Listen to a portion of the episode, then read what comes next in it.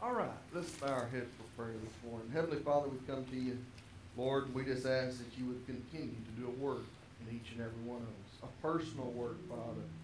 Open our eyes and our ears, Lord. Even though we may be what we think to be deep in our Christian walk, Lord, we will never arrive until we get home.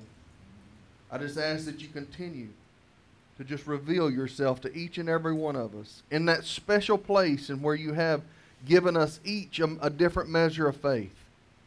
Lord, that, that we, we may have revelation in that place in our walk, Lord, that we may see the things that you would have us to see and learn and understand and grow in our faith in you. Lord, I just pray for these that are on our prayer list and ask that you would continue to pour out your mercy on, on them and those around them, Lord, that they may be a, a living testimony that what faith in Christ will do. Lord, I just pray that you would anoint this service and let it bring honor and glory unto you. These things I ask in Jesus' name. Amen. All right. Philippians chapter 3. And we will not get all the way through Philippians chapter 3. But this morning we're going to continue our walk through Philippians and, and Paul's letter to the people at Philippi.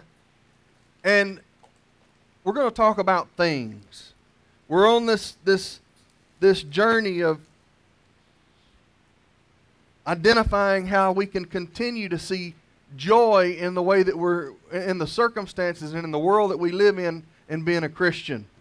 And this morning we're going to be in again Philippians chapter 3 and we'll go through mainly what I want to dissect this morning through is about verse 11. Okay, and then we'll come back next week and and uh, so you mothers, you're not going to have a Mother's Day sermon. We're going to continue in Philippians. But anyway, that'll be fine, won't it? All right. Finally, my brethren, rejoice in the Lord. For to me to write the same things to you is not tedious, but for you it is safe. Beware of dogs, beware of evil workers, beware of the mutilation. For we are the circumcision who worship God in the Spirit, rejoice in Christ Jesus and have no confidence in the flesh, though I also might have confidence in the flesh. If anyone else thinks he may have confidence in the flesh, I more so. Circumcised the eighth day of the stock of Israel, of the tribe of Benjamin, a Hebrew of the Hebrews, concerning the law, a Pharisee, concerning zeal, persecuting the church, concerning the righteousness, righteousness which is in the law, blameless.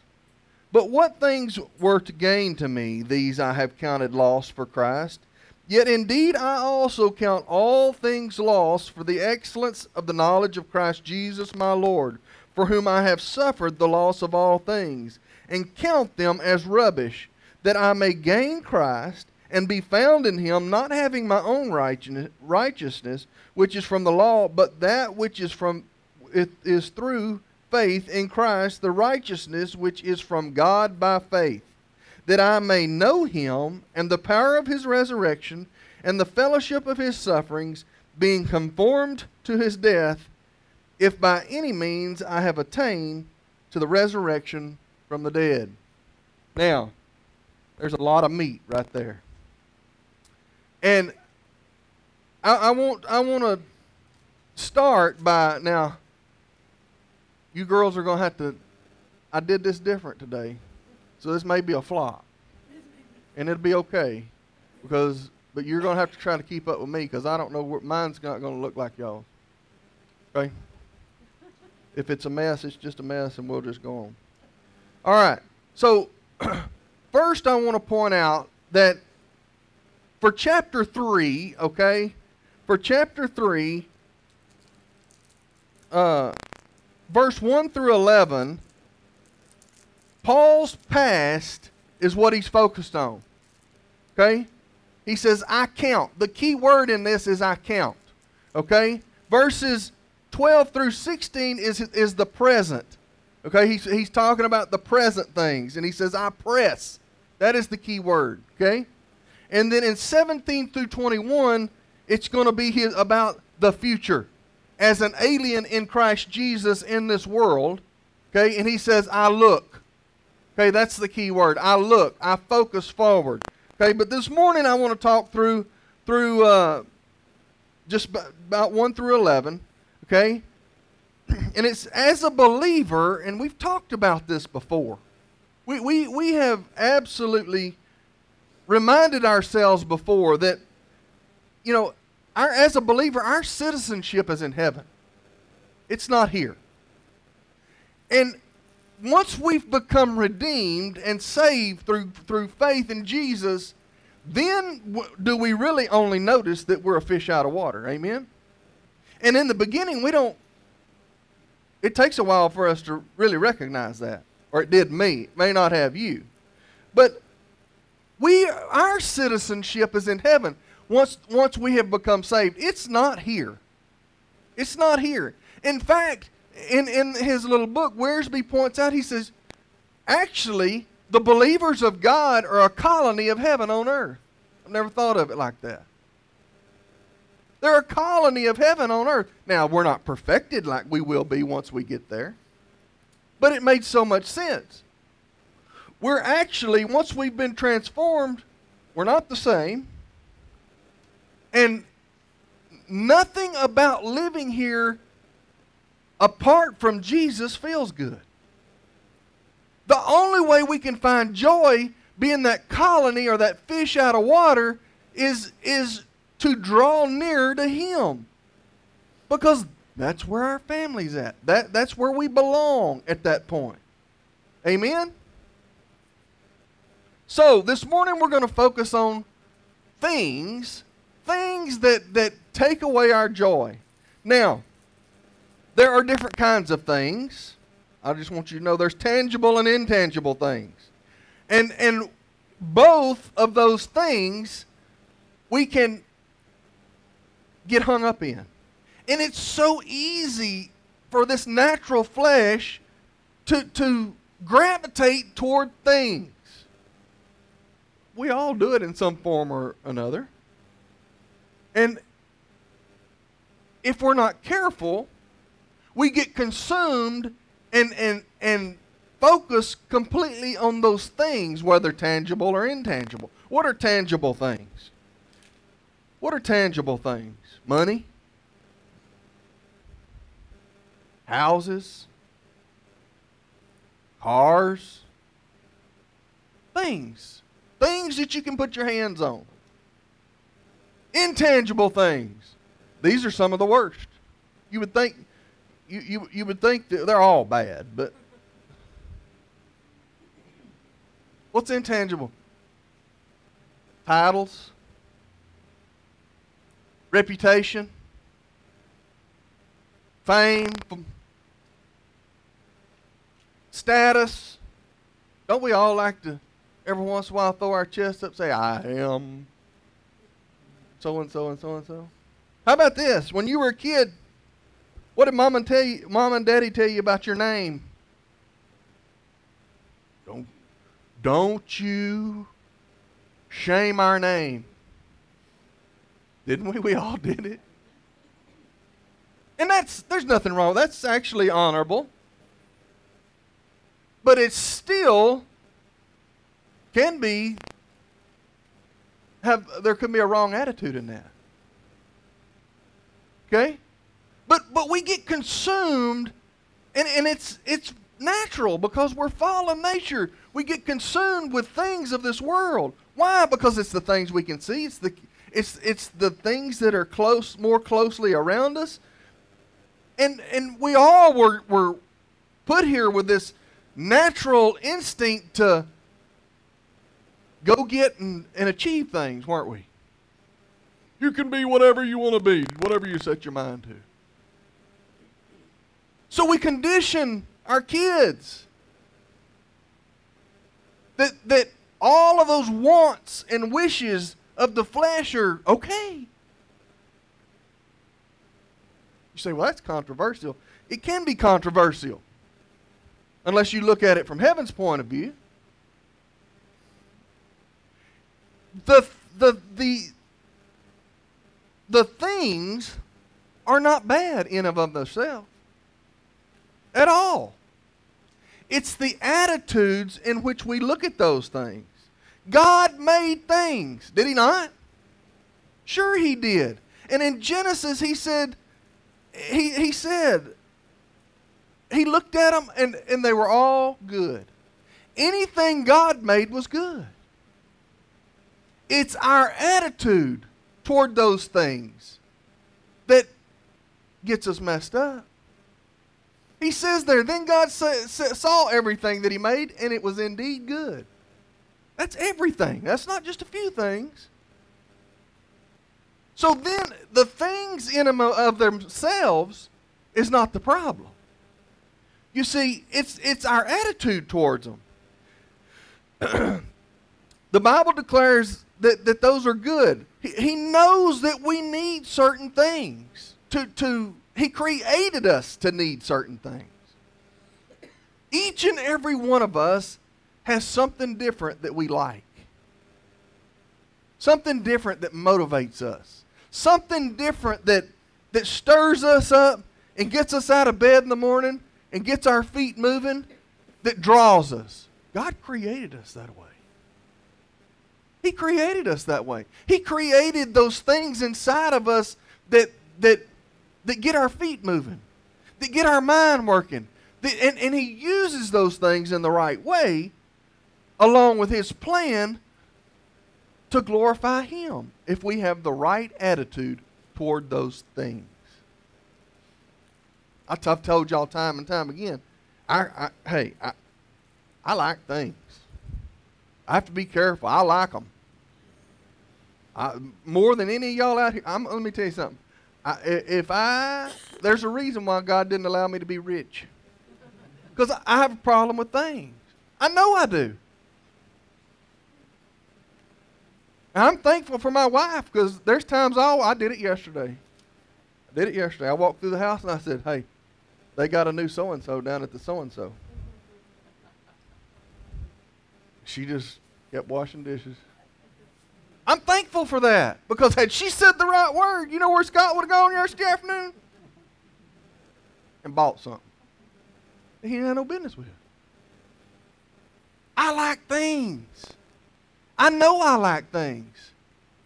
And I have to be very careful that my attitude toward things doesn't get in the way of my attitude toward God and my attitude toward my call because it, it very easily can, whether tangible or intangible. Used to, well, I want to be, I want to have this title. I had high aspirations of having such and such title. Today, I don't need a title. I don't want a title. But but that's the work that God has done inside of me. To to Show me how to have the right attitude toward things. My attitude right now, or our attitude, should only be that you want what God wants for you. So that we might glorify Him. In 1 Timothy 6 17, he said, He giveth us richly all things to enjoy. It's okay for us to enjoy things. It's the perspective in which we look at those things that becomes the problem. I'll give you a good example. Right down here, about 20 miles away, there is a, there is a, uh, about I don't know, I'm guessing, several thousand acres where people take these four wheelers and all these different bikes and things.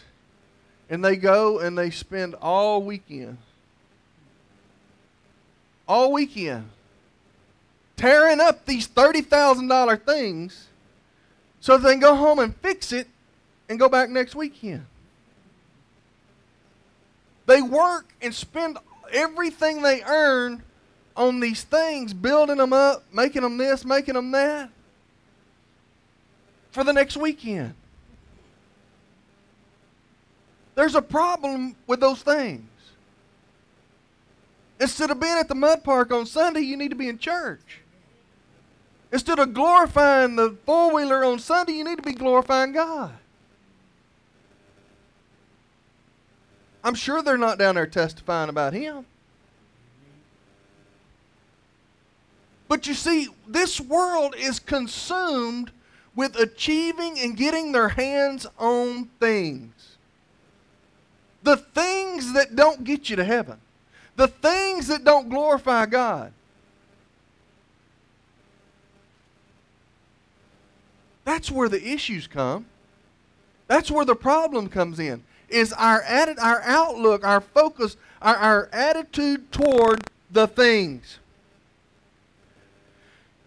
He warns us that our lives do not consist in the abundance of things that we possess. In Luke 12 15. He warns us, he tells us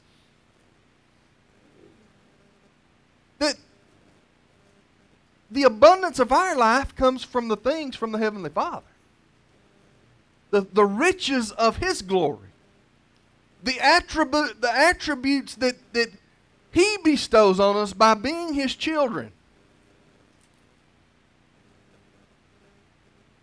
Philippians 3 1 again, it, the, the main word there is to count.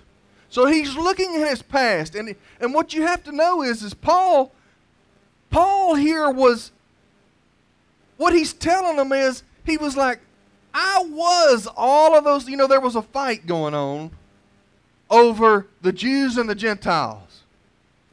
Okay? And and the the Judaizers were, were, we had a major issue about people becoming Christians without being Jews first. And Paul is telling them here, he's like, all of that is rubbish. He says, if you, if you read this, he says, I was all of that.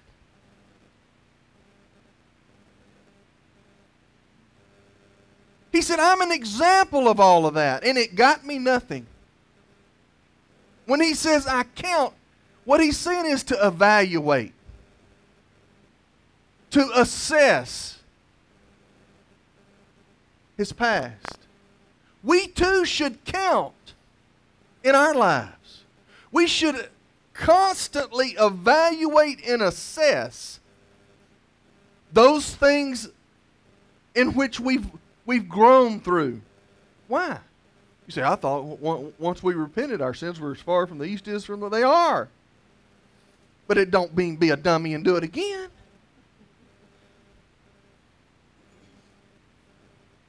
You shouldn't dwell on it. You shouldn't have any guilt toward it. But you should constantly, as we go through our life, count or evaluate our walk. Assess our walk with Christ. And that's what he's saying there. But and when he's talking about it, he, he's telling these people at Philippi, he says, he's like, listen, you see, Philippi was a colony of Rome. It was like Rome away from Rome. Okay? And and and he's he's trying to tell them, listen, don't don't listen to those people. He said, all you have to have is faith in Jesus Christ. All of that law, he said, I'm an example of that. And it got me nowhere. And then one day he has an encounter an encounter with Christ. Mm. Didn't matter what that past had. Past didn't get him nothing, did it? But he says here to count, to evaluate, to examine. The unexamined life is not worth living, says Socrates. Think about that for a minute. I don't really think that much of Socrates, but the unexamined life is not worth living. It's so important that we examine our life. It's so important that we, we, we lay down how we're living against the principles in the Bible as a measure of how we're doing. Many people today are a slave of these things that we're talking about, aren't they? Sure, they are. Few of them count or sit down and seriously examine the values that control the decisions that they make and the things that they do. As a child of God, we can't be those people and glorify Him. It is so important that in our daily walk we count, we assess, we evaluate. Not mothers and daddies, not just you, but your children. It's real easy to, especially at, at the stage that Felicia and I are in, our kids are I mean, they're pretty self-sufficient. Lots of your, your, your yours are. It's real easy to kind of let them go, do their own thing. See, mine still live under my house. So I still have to evaluate how they're living. I have to count and assess the choices that they're making. And at times I have to intervene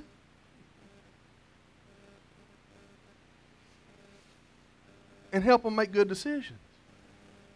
Some people tell me that never goes away. I don't know. But that's okay.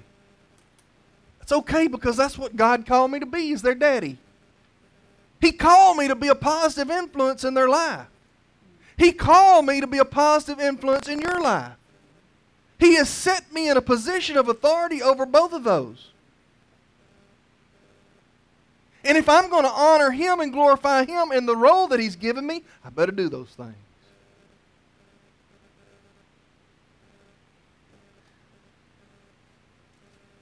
Slave to things. Don't be a slave to things. The result of that is, is you don't experience real Christianity. Think about that for a minute. If you're a slave to things, how can you experience real Christianity? How can you get any joy? You can't, you're always chasing things.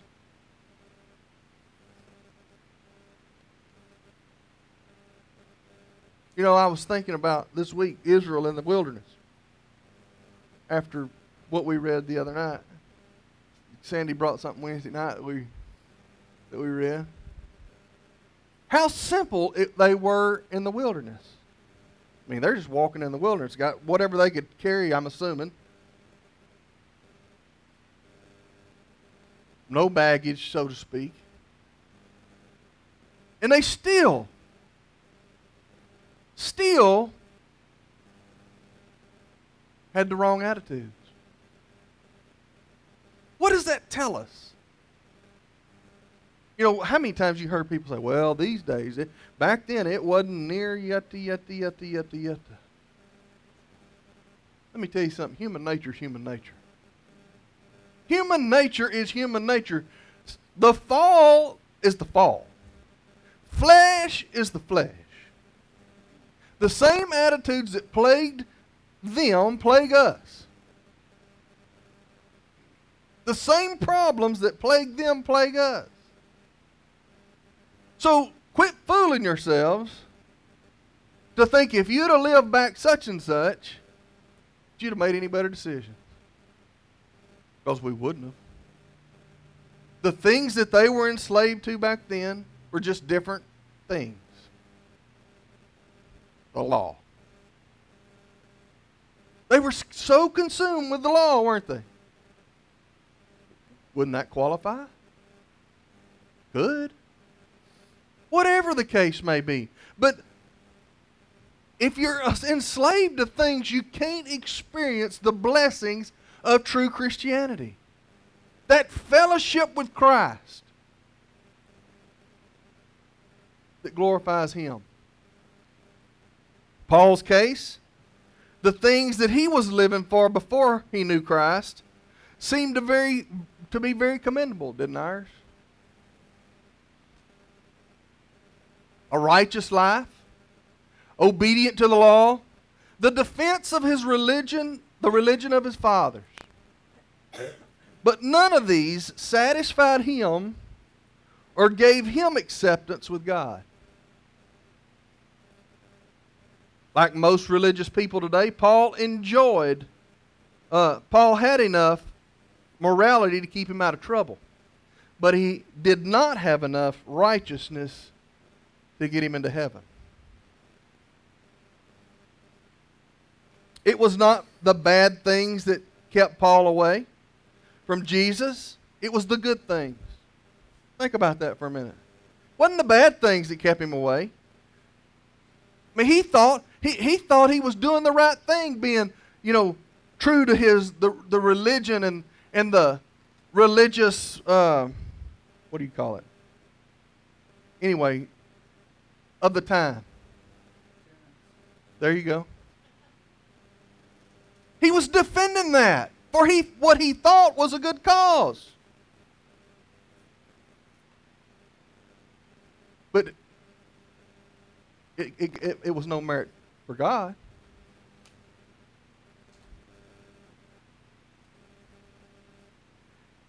He had to lose, just like we had to lose, his religion to get saved. Think about it. Is that true to you for you? Before, before you got saved, you thought going to church was good enough. You thought going to Sunday school was good enough. You thought praying was good enough. All those things that you did line up exactly with the way Paul did. But they meant nothing. They mean nothing apart from faith in Jesus. He was trying to produce good works, just like you and I were trying to produce good works from a fruitless tree. Amen?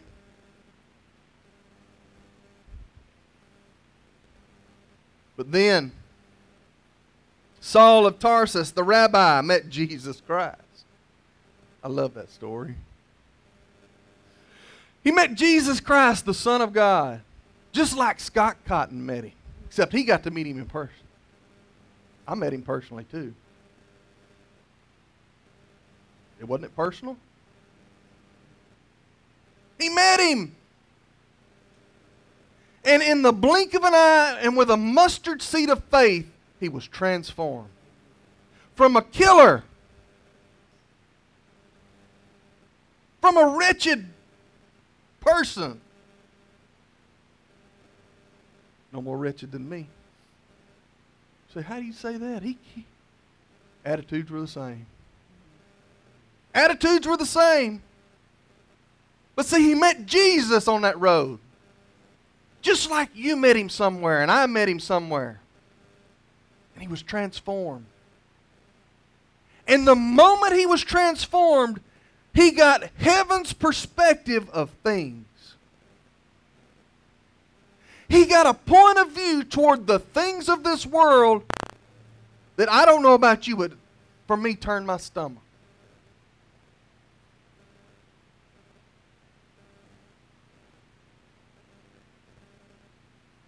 If you hadn't heard that story, you can read it there in Acts 9. But when he opened his, his book of his life to evaluate himself, his wealth, all the things that he had, he discovered that apart from Christ, everything he lived for was for nothing. Isn't that where me and you were at? Didn't we have to come to that place and realize that the only way out was through Jesus? that all this stuff that we tried to accumulate and do, these things, gained us no satisfaction. It couldn't, they couldn't satisfy the need that we had. It's where I had to come to. That, that a title couldn't didn't satisfy me. Money didn't satisfy me. But the only thing that could satisfy the need I had was Jesus.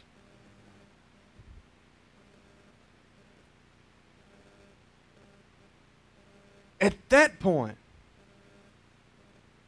at that point, you got a glimpse, I got a glimpse of the things of this world from a heaven's point of view.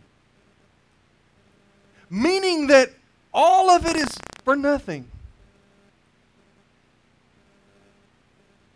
Yes, we have to exist here for a little while. We have to walk and tread here for a little while. But don't get caught up or consumed with the things that are here because in just a moment we're going to be gone. In just a moment we're going to be gone. I was thinking about this week, JC. She's, she's graduating, and I thought, Dad, gum. And I'm ready for that. But I, I mean, how time has flown. And, and I thought, you know, I'll blink and I'll be staring at death's door. If he doesn't take me before that.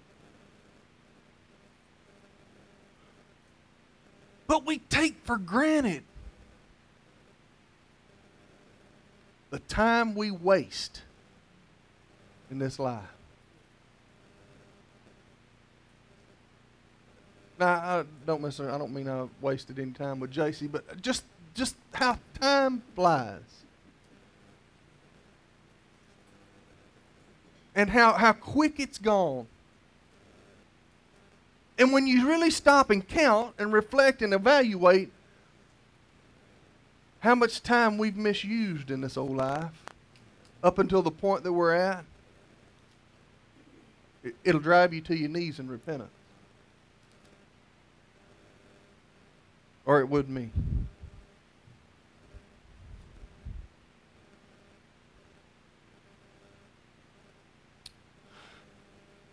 Here in Philippians, in verse 3 through 1, he talks about works righteousness. He talks about works righteousness and, and how before he, he was transformed, all he's, he's considered all those things that he did as works. The same thing that I alluded to a while ago for you and I before we got saved about, you know, showing up and going to Sunday school and doing the thing. All, all that was for nothing gained us nothing. Didn't glorify God.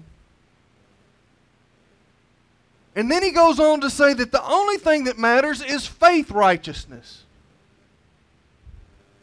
The only thing that can produce the fruits in which glorify God is faith. And in order to have that, you got to know Him. You got to have a relationship with Him. Amen? And then, once you know Him, you can take part in His righteousness, which therefore allows you to be righteous. And then we can have fellowship with Him. Oh, well, that's, that's a wonderful thing. Fellowship with Him. A real relationship that is fruitful and that produces change and growth and honors Him. It has an influence once you've entered into it. It influences the way you live your life. It influences the decisions you make. It influences the way you think about things and people.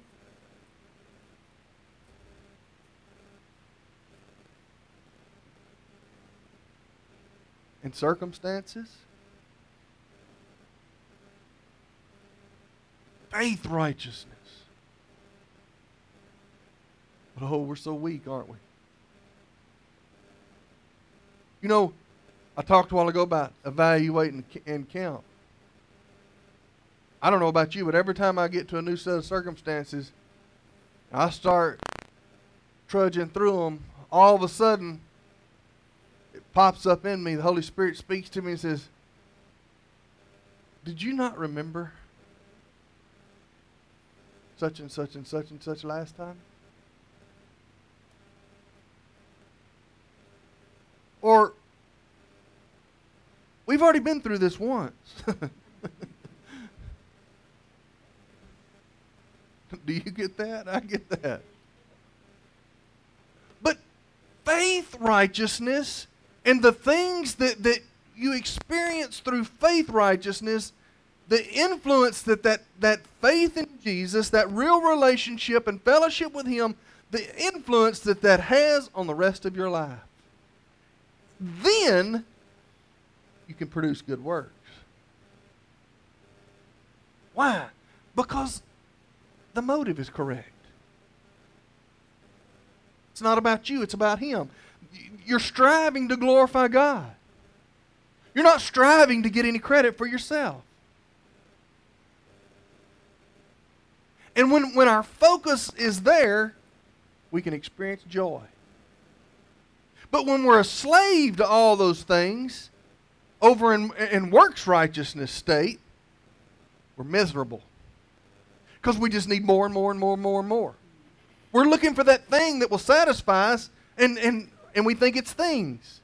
Well, if I had that truck, or if I had if I had that house, I'd be so happy. I'm gonna tell you something, brother. You ain't gonna be happy unless you get saved.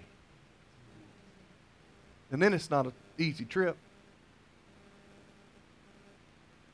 But through the toughest circumstances, after you get saved, you can find joy. And those things now don't seem to satisfy, or they don't seem to draw you to be what would satisfy you. Instead, you're drawn to Christ, who you know is where you gain all your satisfaction and your joy. Your focus is different, your perspective is different.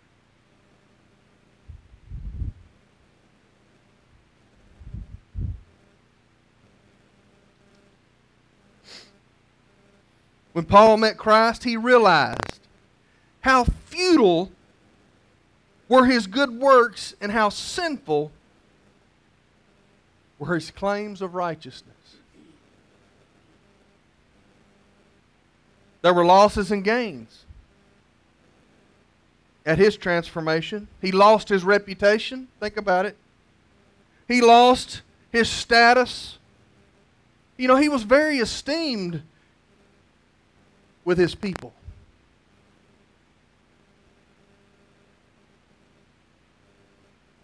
His peace in the world, his peace of the world. But he gained this knowledge of Christ, this righteousness and this fellowship. And that's what he's talking about here in the first part of Philippians. It was all worth the loss. He gained much more than he lost, just like you and I did. You've been saved. In fact, the gains were so thrilling to Paul, he considered all other things nothing but garbage. Do you have that attitude toward the things of this world? We really should if we are truly at the place of right fellowship in our walk with Christ,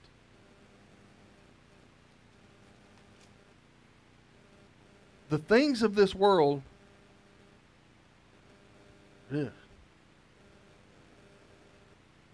it should it should just turn your stomach, the things that are going on around us it should just feel like a weight that's pulling you back.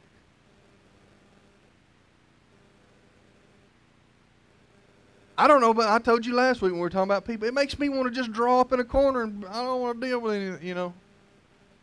But we can't do that. I'm sure in the circumstances that Paul was in when he was writing this letter, he would have loved to tuck tail and run and just been like, okay, I'll be quiet. I'll stay out of your way. But no. The call on his life wouldn't let him do that. And he understood and he knew that God had a purpose with his life. And part of that purpose was to be with people and to influence people and to motivate and lift up people to follow the call of God.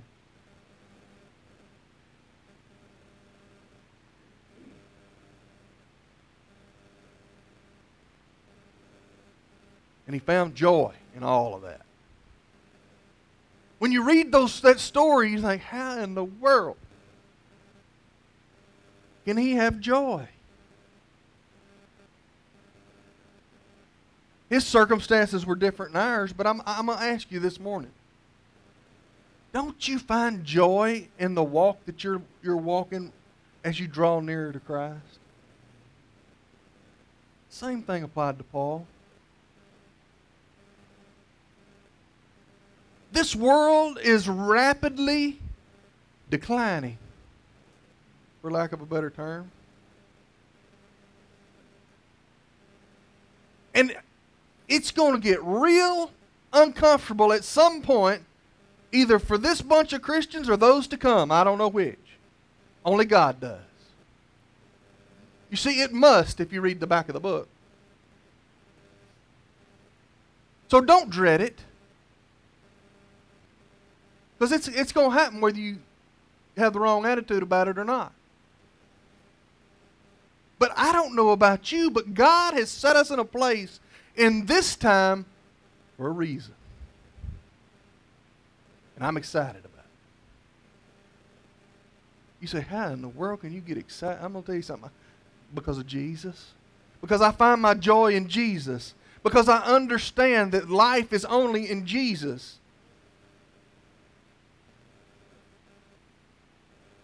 And whether you're lost or you're saved, this life is going to end. Period. You don't get to make the choice to stay here forever. I don't know why you would. But He has set us in a place for this reason for some time. And it gives me joy. That's where I find my joy. I don't find my joy down at my workplace. I don't find my joy down at the grocery store. I don't find my joy down at the mud lot, down at the cow lot. Yeah, I enjoy those things, but I don't find my real joy there. I find my real joy in Jesus. I find my real joy in, in, in the grace and the mercies that He's shown me that are I can't even count. I find my real joy in knowing that only by His grace did I get plucked out. Because I didn't deserve it. I didn't earn it by any stretch of the imagination. That's where I find my joy. And as I walk closer and longer in my walk with Him, the more I hate these things down here. You see, that's how it works. As you get closer and closer to God in that fellowship and in His righteousness, you can't help but dislike more and more the things of this world. You can't help but, but have a longing for His return or His taking you home. I'm just telling you.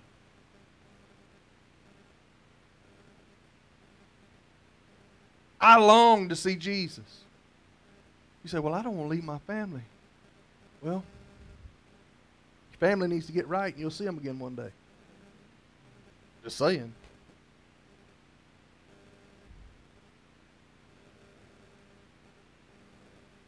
We all can say that. That's where I find my joy. I look forward to every Sunday coming here. Somebody asked me the other day, Do you ever take off to go to vacation? I'm like, I, I haven't. I'm not saying I won't ever, but I mean, one time in the four or five years we I've been here, I took a Sunday off. I don't want one off. I need to get up here every Sunday morning and make sure you're all okay. I mean,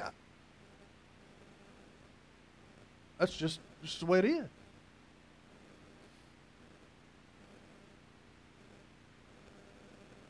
Last week, there were several out. We went around the room. This week, we, we got Kim and Tommy out. So as we get done, we're to find out what's going on, if they're okay.